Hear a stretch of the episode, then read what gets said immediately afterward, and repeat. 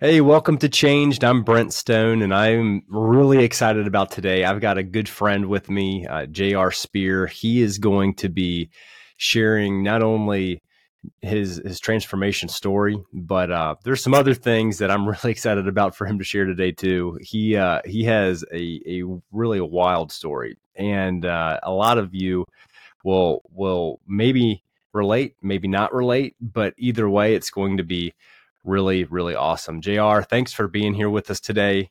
How would you like to just go ahead and take it away and just tell our, our listenership and viewership, um, you know, about your transformational encounter with Jesus and how it's changed your life? Yeah, absolutely. So I'll I'll, do, I'll, go back to like more of my teenage years, but you know, before that, I want people to have a good understanding about like my upbringing and where I actually came from, so it adds a little bit more context to like where what God's done in my life and where I've actually been taken to.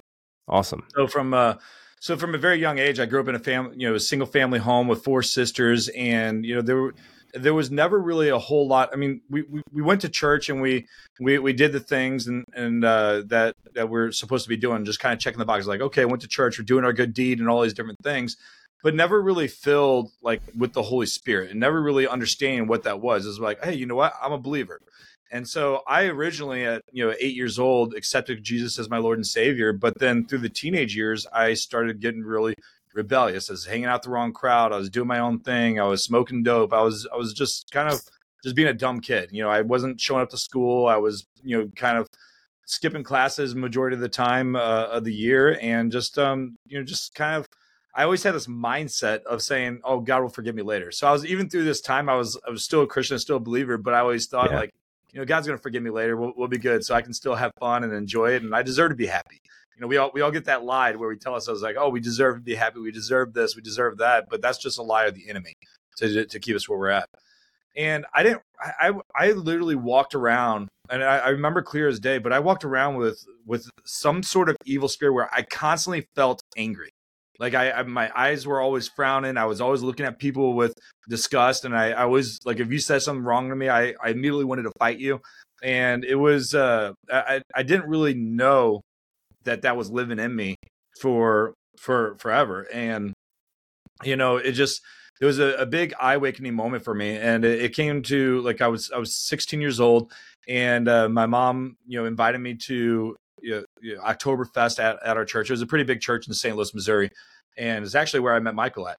But you know, we they had Oktoberfest, and I was like, okay, sure, I'll, I'll come to it. I don't really have anything else going on. And they had a bunch of rides and cool things going on. And then I ended up running into this girl, and uh, she was beautiful. You know, skinny girl, looked pretty fit, blonde hair, and you know, just uh, really just caught my attention. I was like, man, I got to get to know this girl. Her name was Elizabeth. And so I ended up uh, going up to her. I was always very bold, but I ended up going up talking to her and getting to know more who she was. And I ended up hanging out with her like all night. And so they had like a big youth game room area where they had like pool tables and basketball and game arcade room and all this different stuff. And, and she's introducing me to all these different people. I was like, oh, this is cool, but I really want to just hang out with you. And so we were were hanging out all night long. And, and keep in mind too, when I remember when I went to this Oktoberfest, you know, I had a sack of weed in my pocket and just kind of went there, just wanted to chase girls and wanted to have fun.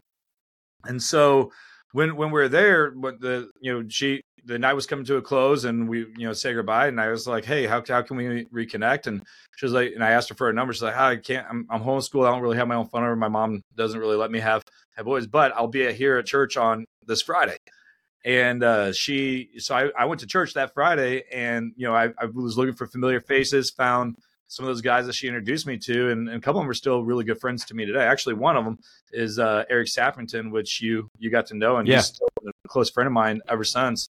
And uh, she I, I, showed up and hanging out with these people and she didn't show up. She wasn't there. And i was like what the heck's going on? So uh, you know, the, it was, but it was really cool being able to meet a whole different crowd and meeting new people and just really, I could tell like God was doing something to me. At the time, I didn't really know. I was like, oh, yeah, new friends, they seem pretty cool, and let me let me just go hang out with them. And so I just kept showing up every weekend because you know I was like, these are these are some really cool people. They weren't like they were strong Christians filled with the Holy Spirit, but it's not like they came on to me with judgment or anything like that. It was just more of, hey, let's hang out, let's go do this, or let's go to the restaurant, let's go whatever, and just seemed like a really cool crowd. And then shortly after that was uh you know around halloween time frame and then shortly after they were getting ready for the christmas production. Well i, I was still really involved in music at school and acapella choir show choir and a bunch of other things. And so i uh i loved music but they had this uh the christian production and some of the people that i was hanging out with were were being part of it. And i was like oh you know i, I wouldn't mind being part of it and just kind of getting to know some of the people and you know hanging out and doing choir. I was like why not so I end up uh, signing up and being part of it, doing the practices and you know showing up for rehearsal and stuff like that. And then that's where I met Michael. And so met Michael, and during that time, and he was singing "Oh Holy Night." And I remember seeing him up on stage and him singing "Oh Holy Night," and it just really gr- took my heart. I was like, "Man, that was the most powerful, most spiritual." I was just captivated by everything that the, the way that he did it, and it just really moved me in a powerful way. And so you know with that I, I could tell like my heart was starting to change in that in that moment but it was shortly after that christmas production and i was there during a uh, one of the regular church services i think it was like a friday night and the pastor did like an altar call. Well i'm i'm there worshiping and i'm i'm really engaged into what's going on and and the, you have to think about it, there's like three to five thousand plus people in this service at one time during the during this uh this event. And you know at during when he did altar call i found myself like opening my eyes and i'm standing in front of the church at, at the altar with the pastor just me and him. And i was like how the, i remember looking around like how in the heck did i even get up here? I had no clue even i don't I have no remembrance of walking up to that stage doing the altar call or anything like that. And i just lo- looked around i was like oh crap. What, what, what the heck is going on and it was you know i was just lost in worship. I was just lost in what god was doing because during that christmas production and just meeting everyone and then just being really surrendered into the worship and what you know, the services you know the pet those couple months were very transformative for me. And I, I say this because you know when when god wants to take you and he, he's going to take you but not just that there's something very different and powerful about being blessed and being baptized in the Holy Spirit that ultimately would change even your walk in Christ. Because it was in that moment where I was I was baptized in the Holy Spirit, I was washed by His blood, and and I was I literally walked out of that church during that service completely a changed person, and had you know walked outside, threw away a sack of weed in the trash. And I was like, what? what the? I remember looking, I was like, what is this? I had like no desire for it, didn't want it, and just threw it away, and and uh, never really looked back at it but where it really started to shift for me, like yes, I, I, I rededicated that night. I was baptized in the Holy Spirit. I was feeling the change in what God was doing in my life. But I remember going to school that next uh, couple days later, and I'm sitting in choir class, and there was this kid next to me named Josh, and I uh, I looked at him and was like, "Hey, Josh, what's going on?" And he about jumped out of his seat. I think it was terrified, like I was going to beat him up or say something mean or whatever. And to me, I didn't really know that. I didn't know that that's how I was acting. That that's how I came across to. I just want to I want to pause real quick because you're doing awesome. But uh, for anyone that's watching this, I I know you, eh, but they don't. So Jr. has a background where he actually competitively uh, kickboxed, or you did. Uh, I know you martial arts training, but you were black belt and you did Muay Thai, Taekwondo, Judo. I mean, yeah, I, I grew up in a since like, day I could walk. So fourth just, degree black belt. Like when he when he says these things, there's a reason why these people like wouldn't want to engage. yeah. well, well, I, I, didn't know I was giving off that type of demeanor. I didn't realize that I was technically a bully. Right. I never really knew it. And I, like when I talk, when I say that I was walking around with a frown on my face and just really always having a pissed off attitude all the time, I didn't recognize that. I didn't really know what what the spirit of the joy or what what that even what happiness even looked like. I just thought that was like, you know, I'm angry, I'm mad, and I didn't even know what I was angry and mad at. I was just always an angry individual. Yeah. But when I said hi to him that morning, it really woke me up and be like, oh wow, you know, I, I I really was I was seeing things in a completely different light. And it really was transformative for me and just be like, you know, God really did something in my life and and in that moment. And uh you know something I never really shared on broadcast or anywhere, and only shared the story a, a couple to a couple different people. But around that same moment, I remember I went to bed one night and I fell asleep on the couch downstairs in our basement. And uh, when when I did, my sister, me and her, our bedrooms were down there, and her room was was like next to mine. And I'm I'm sitting on the couch, and I woke up in the middle of the night and and couldn't move. Like I, there was there was like some spiritual warfare literally going on inside of me, and I was terrified because I like. Have you ever seen The Exorcist where the that child was floating above the bed? I felt like I was probably three feet above that couch, I was trying to like yell and be like, hey, you know, ask for help, and I couldn't. I couldn't even make a sound, and I was sweating to, to death. I felt like there was so much pressure on my chest and in my throat, didn't know what was going on. And uh, you know, I, I seek counsel on this. I was talking to Michael, and and essentially, I was going through spiritual warfare where the enemy and the Holy Spirit were literally fighting for me and for for my spirit and what I was doing, and that's where it actually you know won and took it away, and and it never never felt that experience then. But it was it was one of those things where I was completely out of control. I felt like I was above this couch. I was moaning and and couldn't get a sound out, and couldn't had no control over my body, what was being done, and and I remember waking up that morning feeling completely released. Like there was wow. something bad that was evil inside of me that I had no clue that I was even walking with, and and it's real. And so so that that was a a big piece of my walk. Now, keep in mind, before this, you know, I I, I think I was about 17 years old. I already signed up for the military, and that's a whole nother story. And uh, I'm a junior in high school, and you know, my my plan was to go in the military and follow the path my grandfather did, where he was on a ship, an aviation boatswain handler. But I uh, it was during this time I was getting more plugged into the church, and then I was eventually graduating high school, and I signed up for this missions trip and my life was completely transformed and changed at that time. And didn't know what it was going to be. Like i was even debating it's like okay do i go in the military? Do i do something else or whatever? But i was committed because i was like i don't i didn't want, want to go to college. I didn't want to do any of that, any of that stuff. So sure. military seemed like the right path for me and it, it kind of uh, i needed it. It woke me up helped me get mature helped me kind of walk into the place of where i'm at today. And when i went into boot camp so i went into the navy and i remember to, to kind of a little backstory of that too is Uh, when I was going through all this, you know, trouble time, I was in trouble with the law, needed a bunch of money, lost my job, lost my license, and and had a stack full of tickets that I couldn't pay for. I had, you know, some court fees that I needed to pay for, and just was in a total mess. And I I, I couldn't even tell you how much that I racked up. I mean, I would I, I, I would get tickets on a regular basis for anything. It could be driving reckless or just being out in the public. That I would literally get it from the cop. And first off, the cops knew me by name at this time but I would get it from the cop and I was still in the glove box and you open the glove box and everything would just fall out. And I never, never took care, never looked at it again. I was like, yeah, whatever, it's just another thing.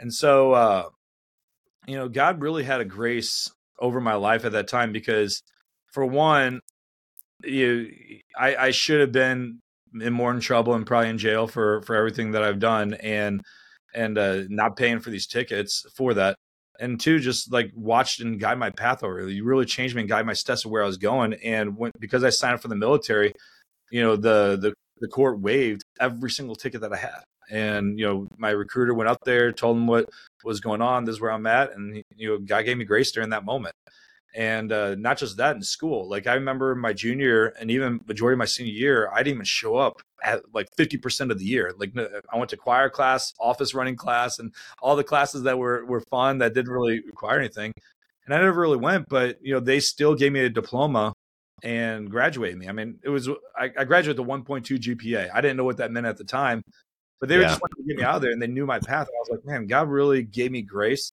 I mean, my my English teacher my senior year gave me a C. I probably went to class maybe five times the whole year, and he gave me a C. And I was like, well, you know, eh, was that right? Was it wrong?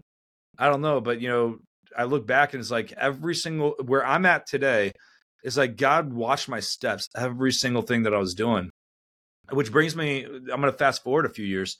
So I went in the right out of high school. I went into boot camp, and you know, there, there was a lot that went on in, in the military that, that I exposed to, but you know, this is uh, 2003 when I went to boot camp, and then 2006 I ended up transferring. Well, I went in the Navy as an aviation boatswain handler, and uh, which means I would have been fuelman on a ship where I fuel the jets as they're getting on. So, uh, but in boot camp, I found out about this job called an RP, and it stood for Religious Program Specialist, where essentially I was going to be, you know, provide administrative tasks, but also security for the chaplain. And you can, as an RP, you can be on the Navy side and be on a ship, you can be in a hospital, or you can be with the Marines. Well, when I signed up for the military, I knew I wouldn't go Army or Air Force, you know, it just had a different stigma about it. But, you know, I was either going to be Navy because my grandfather was Navy and my uncle was a Marine and was going to be one of them. But at that moment, I was like, I, I don't want to go in the Marine Corps because they're, they're too tough. And, and at that time, I was, I was lazy. I didn't want to do anything. So I didn't go into the Marine Corps. But when I went in the boot camp and I found out about this job as an RP, and uh, I end up I end up being assigned to the Marine Corps unit and spend my next four years with the Marine Corps. So I was like, you know, I didn't want to go to the Marine Corps because they're too tough, but God wanted me in the Marine Corps, even though it was my plan to go into the Navy. It was his plan to put me where he did. And so that that was uh that was a really cool process to be able to see like where he took me. But you know, throughout that journey in the military, you know, I, I, went through some, you know, crazy experiences, especially when I, you know, got got transferred to the Second Battalion, Fourth Marines, and deployed with the 15th MEU in 2006 and 2007. And uh, one thing you have to understand is, as an RP, you are providing security because chaplains are non-combatants, meaning they can't carry a weapon even for defense. So there's no nine mil, there's no M16, there's no knife that they can even carry. And corpsmen and medical professionals, they can carry, they're still non-combatants, but they can carry a weapon for defense.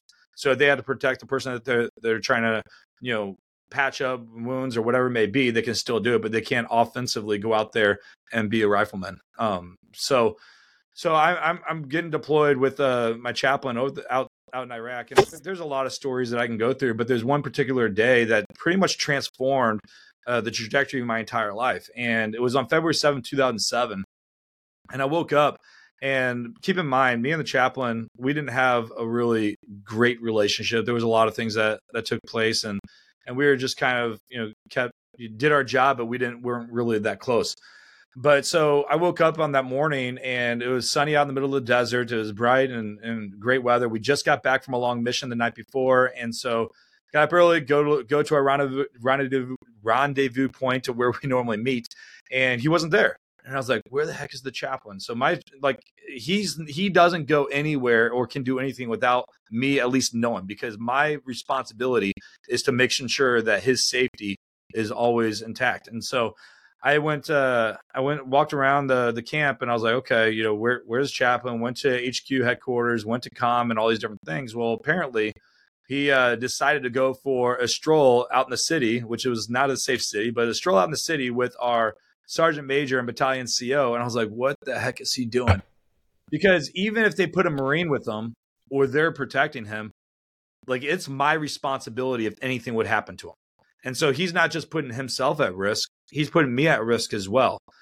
And so I found a convoy that could meet us down at a checkpoint where we had a bunch of Marines and they were going to drop us some supply. And I found out where the the chaplain was, and and we we made it so that way we would meet in this area and reconnect.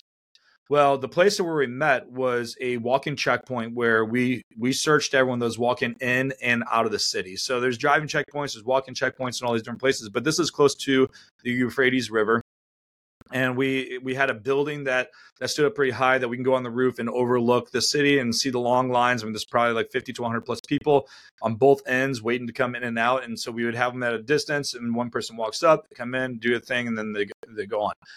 And so we got this building, and then there's like a center courtyard area, and then there's like a little turn where we actually had you know a barricade like concrete blocks that you would see on the side of a highway that separated you know people walking in and out. And then there was a doorway in between so that way we can kind of go back and forth in between those two spaces.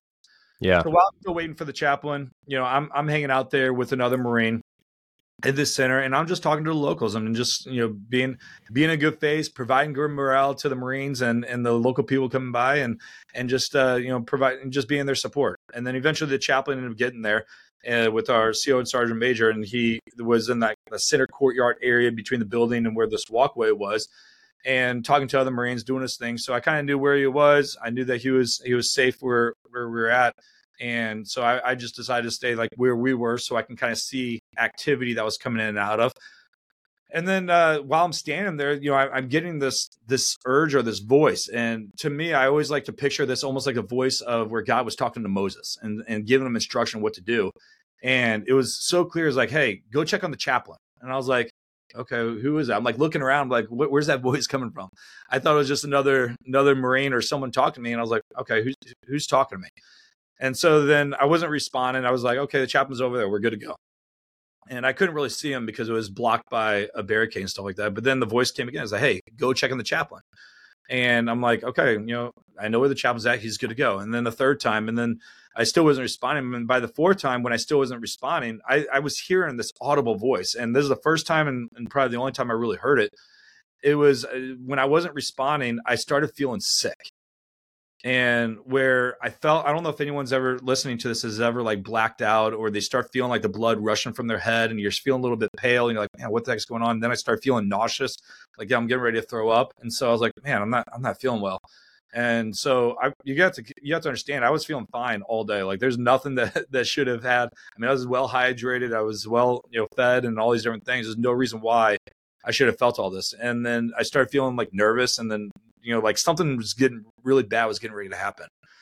And so when I started feeling, you know, nauseous and stuff, I was like, oh, you know, I told the Marine that, that was standing next to like, hey, I'm, I'll, I'll, be back and I'm, I'm going to walk over there. I was going around the corner to, to check on the chaplain and see where he's at. And as I'm walking towards, I was going by the entrance where people were walking into the city.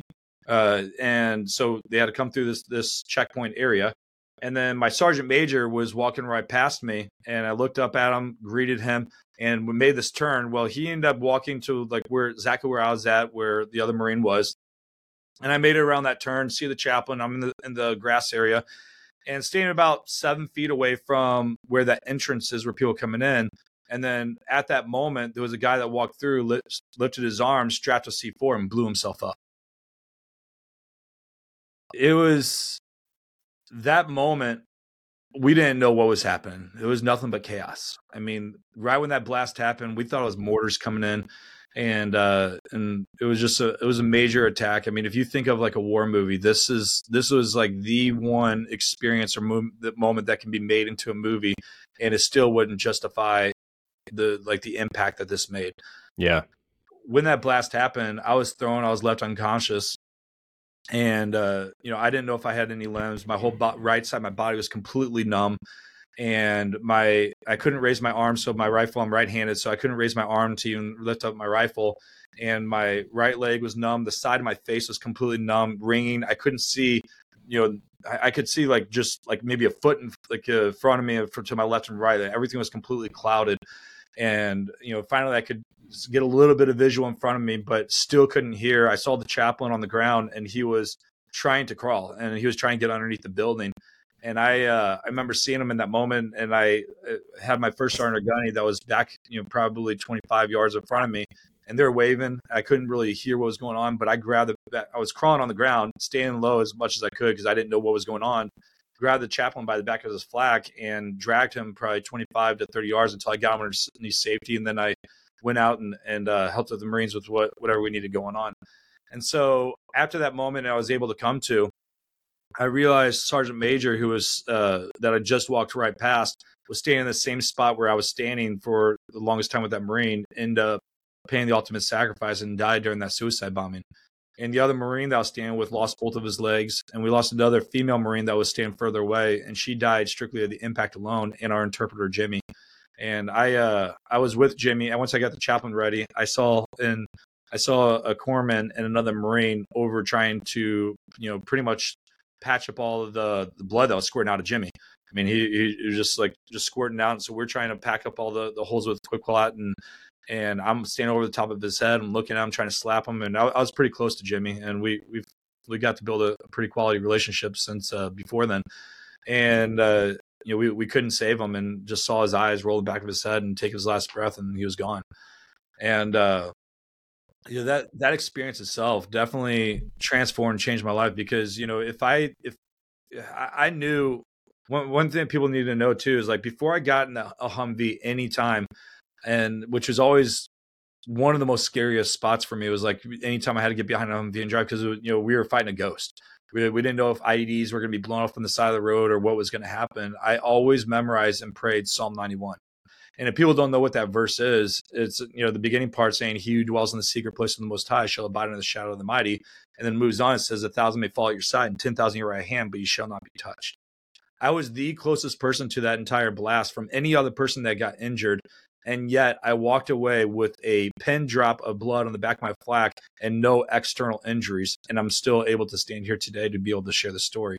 Versus even the chaplain had body parts that was blown up all over him and you know losing our sergeant major and a bunch of other injuries. I mean, I have friends that even 10 plus years later still having shrapnel taken out of their bodies from from that event and uh, from small little fragments and stuff like that. And uh, wow yeah, and it's it's looking back, and you know, I I I try to I ask God constantly, is like, you know, why me? And why what what does he have bigger for me? And I I and it's I've always questioned this and it never really like in the military we're trained to just adapt and forget and move on and so it's like okay you stay in that fight no matter what and uh, you know i was part of the i, I helped clean up the body parts i'm picking up the guy's torso his arms legs even his head throwing them in bags and and like really trying to help clean up the area and everything that was going on and but uh, you know years later i started reflecting like you know god's got a bigger plan for my life and not i'm not allowed to say this I know what the plan is. I'm not allowed to say that I don't know what that plan is because I've been challenged to not not say that because God's definitely revealed it to me, and what what He's telling me is just I'm not ready yet, and in this moment, but it but it's coming, it's coming big, and so but I want to I want everyone to hear this too. That happened February 7, 2007. I'm still in a lot of pain today. Uh, from like back injuries and even facial injury, you know, just numbness. And, and even when I'm talking right now, I get an echo my own voice on my right side of my ear so I do do suffer some of that pain, and uh, but you know when I got back from deployment on May 31st that same year, and I'm reuniting with my mother and uh, my wife now, Natalie, and we were dating at that time. And my mom, she she asked me, she's like, "Hey, did, did something happen while you're over there?" Because everything goes when anytime someone gets injured, and anyone dies, it comes blackout. There's no communication, and no one back home other than the families really knows exactly what happened. They just know like, okay, someone got hurt, someone got injured, but they don't know details or whatever. And so she asked me if something happened. I said, I mean, I, yeah, I experienced a lot. There was, I, I, was exposed to a lot. I've seen a lot of death. I mean, I, you know, I've seen a lot of people get hurt and things like that. Mean, we're in war. You know, that's, that's part of war. And I was like, yeah, why? What's up? And she goes, well, that January prior, prior to my event, she was at our church that, that I, you know, kind of grew up and, and stuff in, and there was a guest speaker well, that guest speaker, you know, called my mom out, and he was he, uh, you know, he believe, he was prophesied over and believes in prophetic prayer, and prophesied over and is like, hey, you know, do you have a child that's over in the Middle East right now? And she was like, yeah, my son, my son's over in Iraq right now and, and serving our country, and and then he he got really silent, and he was like, well, I want to share something with you, but I want to make sure that you're you're going to be okay to hear this. She's like, okay, what, what do I, what do you got to tell me? He's saying, something really bad is getting ready to happen. Not sure what it's gonna what it is, but something really bad is getting ready to happen. But I want you to know that he's gonna be protected and surrounded by a thousand angels. And it was that was the prayer of Psalm 91 that I always did. And the only reason why, like if I if I if I close my eyes and I really ask, like, God, you know, Jesus, where are you at in this moment? I can see him almost completely protecting, like washing over me, almost like a dome over my body as this blast is happening and just kind of nothing could harm me in that moment and you know looking at him saying hey you know why why did you sacrifice me why did you protect me and and pretty much what he tells me is like i'm not done with you yet and he's got a much bigger plan and and you know there's there's been a lot of things that's happened over, my life since then but you know he's given me some visions and he's given me a lot of things over the years uh, since since i've been back of uh, even prior to me deploying and prior to going to military, some visions that he has revealed to me that I completely forgot until the more, you know, last couple years. And uh, one of the, and I shared it with you a couple weeks ago, but when I rededicated, and I'm with Michael, you know, uh, Michael Scholes, and we're we go to, you know, I, I was still in trouble this time. I'm still trying to figure things out, and so my mom, you know, she asked if I can go to work with him one day and just kind of him mentor me. So I went to work with him, and he worked at a big printing company, and so he had me cut vinyl. And I remember I was cutting vinyl, and there with another one of his employees, and and uh and God just kept pouring this vision in me, and it was like so heavy, like it was like I I couldn't get it out. I couldn't focus on what I was doing. I was like, what the heck is this? Like I never experienced a vision, or I never experienced anything like this in my you know before and pretty much and when it, when he was giving this to me and this is prior to the military and you know when i'm at work with michael I, I went and wrote down like these long pages of letters and uh, of what it is, just trying to brain dump everything that it was. And I couldn't tell you where the letters are today, but I remember exactly kind of the the picture of what was what what was being said. But God has me stand on the stage, and there's tens of thousands of people on the crowd, and and all of them are mute. none of like it's like their mouths are being taped or glued or stitched shut and none of them can speak but i'm standing up on that stage and god's using me as a voice to fight and for them and to speak for them and i never really thought eh, eh, here's the crazy thing i never thought about that vision until about a year or two later or ago from today. And so i'm going on what is like almost 18 years and never really thought about that again and all of a sudden i'm like why am I thinking about this again? It's like, oh yeah, God told me this a long time ago. And, and and a lot of times in our faith, we try to manufacture certain things. We try to manufacture what we think God is saying, what Jesus is telling us, what what is this prophetic thing that we feel God is telling us, or where do we want us to be? And we try to make things up because we feel like it's right. And so I think I just blocked that out in my life and just never really thought. I was like, okay, maybe I'm just on fire for Christ and I'm on fire for God and whatever, whatever may be. And and that was just nothing. And you know, for the longest time, it was nothing. And it wasn't anything that I really needed to know at that moment because it wasn't it wasn't meant for me to remember at that time and to be fixated on it during those moments. But up until like a year or two ago, that those visions started coming back to me, and and this is about the time when you know Michael started coming back into my life, and I was like, whoa, what what is this? Why am I thinking about this? Why am I thinking about this moment? And then when God, you know, ha- had this revealed to me, and now it's like all the pieces are starting to come together for me so I'm, I'm going, I'm going, and I say this because in our life, we never really know why we're going through something that we're going through. And it may not be for that exact moment, but it's to prepare you for something bigger later. And so God orchestrated a lot of these things. Like I went through those troubled times in my teenage years so I can actually reflect back on that to be able to help other people. I went through that period of in church and rededicating, being exposed to those people and finding that girl at that Oktoberfest so I can reconnect and start building relationships with people that over 22, 23 years later that I'm still really close friends with even till today and even trying to lead me and guide me in my path from when I was in the military and went through those experiences was to really show and use as a testimony to really be a voice for other people. And then even not having that period of time of my life where I completely forgot about that and and and, and honestly not even pursuing his heart for many years. Yes, I've always been a Christian and yes, I was doing it, but that fire wasn't like instilling or flaming inside of me until more recently where it's like okay i'm preparing you even stronger now. And that and you, ask the questions like what is god doing now in my life? And i'm telling you he's preparing me for something bigger that none of us are even ready to to to even you know can't even fathom. And i know that he's got a big plan for me during those moments and i'm just and he's just for this whole time was learning how to prepare for war learning how to be prepared for combat and learning how to actually understand tactical strategies to maneuver through those different things is uh, all to get me ready for whatever's getting ready to come. And and I, I, believe that so strongly. Like I, it's it's like burning inside me more strong than it's ever been in my entire life. Even during the moment when I rededicated my life to Christ and was baptized in the Holy Spirit and just kind of getting to that place, it's like He's getting me ready for something. But it, we're we're in a spiritual warfare, and if people aren't ready and they're not arming themselves and they're not you know planting that the Word of God onto their hearts, they're in route for a rude awakening and i'm i just know that he's got something in plan for me and he's preparing me and then when that day comes you know i'm gonna i'm gonna be ready there to serve and fight for for whatever he needs me to do. It's awesome man. Yeah it's um yeah your story it's just it's gripping. There's a lot of there's a lot there's a lot there and um god's been so good. You know he's he's walked you through some some some really some really tough stuff uh, there's no doubt about that. And you know what's really interesting is that as you know we get into the space where you're you're starting to have these visions of what he's called you to do.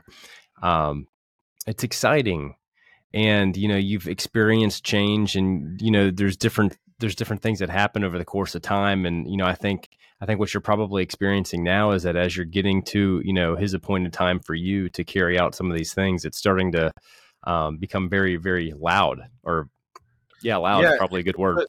I, want i want to give some word of encouragement for people too and people need to really understand that the enemy doesn't want to focus on those that he's already won that's not pursuing god's vision for their life or or that he's got a hold on. He wants to focus on those that are going to be helping you know growing god's kingdom and that god has a plan because he knows it he sees it and his only mission is to come steal kill and destroy every aspect of your life and what you're doing and when you're when you're not in tune with the holy spirit when you're not focused on God's vision, God's plan for you. Because our promise to us that God gave us is saying, Hey, I have a future and a plan for your life that gives you a hope in the future.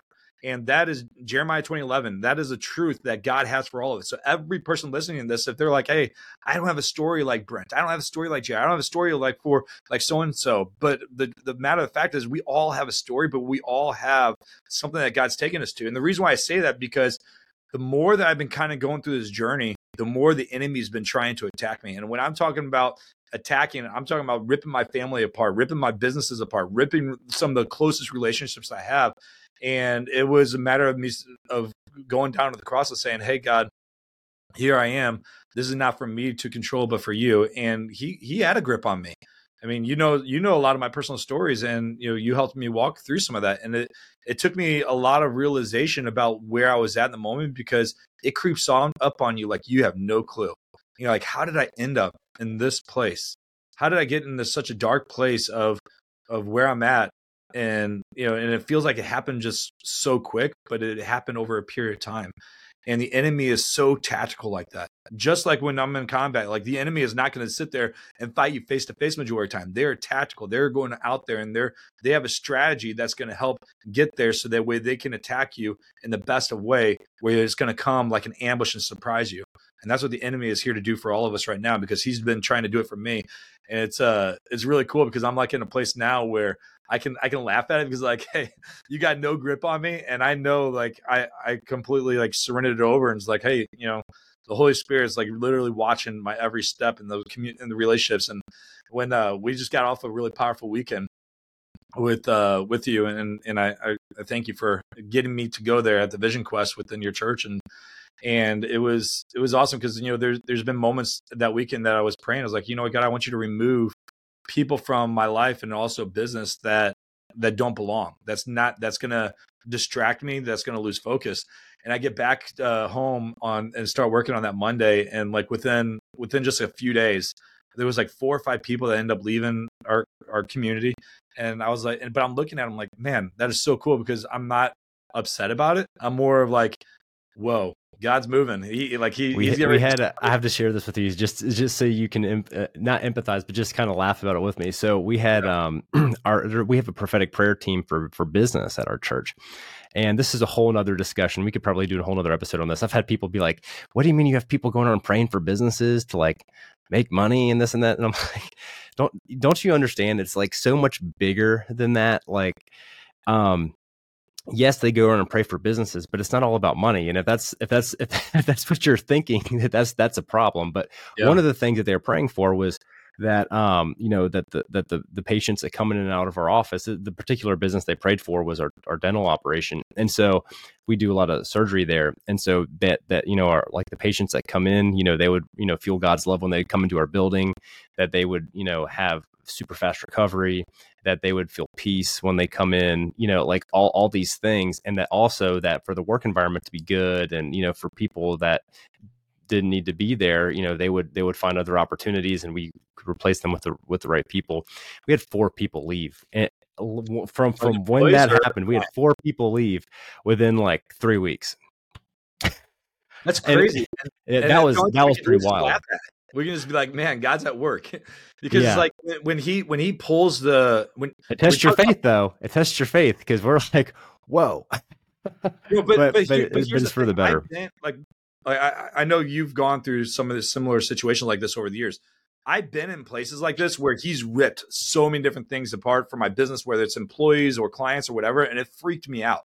And so, like when this is happening, I'm like, I, I'm I'm literally chuckling and laughing at it so I'm like, because when when I'm seeing the type of people that go on, one, every one of those individuals that end up leaving and, and requested to leave, they're not aligned with Christ. They're more in the spiritual universe, woo woo type uh, business, and they mm-hmm. it just it's it's and the, the other one thing that that kept coming to word when we were at Vision Quest was about the fruit of the tree and how God's going to come and start pruning away the different things that don't belong.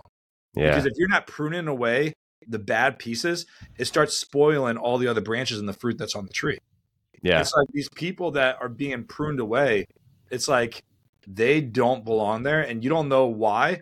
Oh, God's revealing to me why they're not there. But sometimes your question is like, oh, why are they going? But it's opening up doors for the right people. And I'm telling you, within BLN itself, it's like I feel like God's going to use it in such a more powerful way in ministry where I'm like, here you go, God. and it just, yeah. it's funny to see what it's doing and how, uh, what, like, where, what he's doing in his works and just showing up and just lives being changed and not just business wise, lives are being changed personally just from within. And it's, it's been really, really cool. It's awesome. Well, hey man, this has been great. And I and I so appreciate you coming on here and and not only sharing your story of transformation but also like some encouragement towards the end there for people because I think that that's that's really big.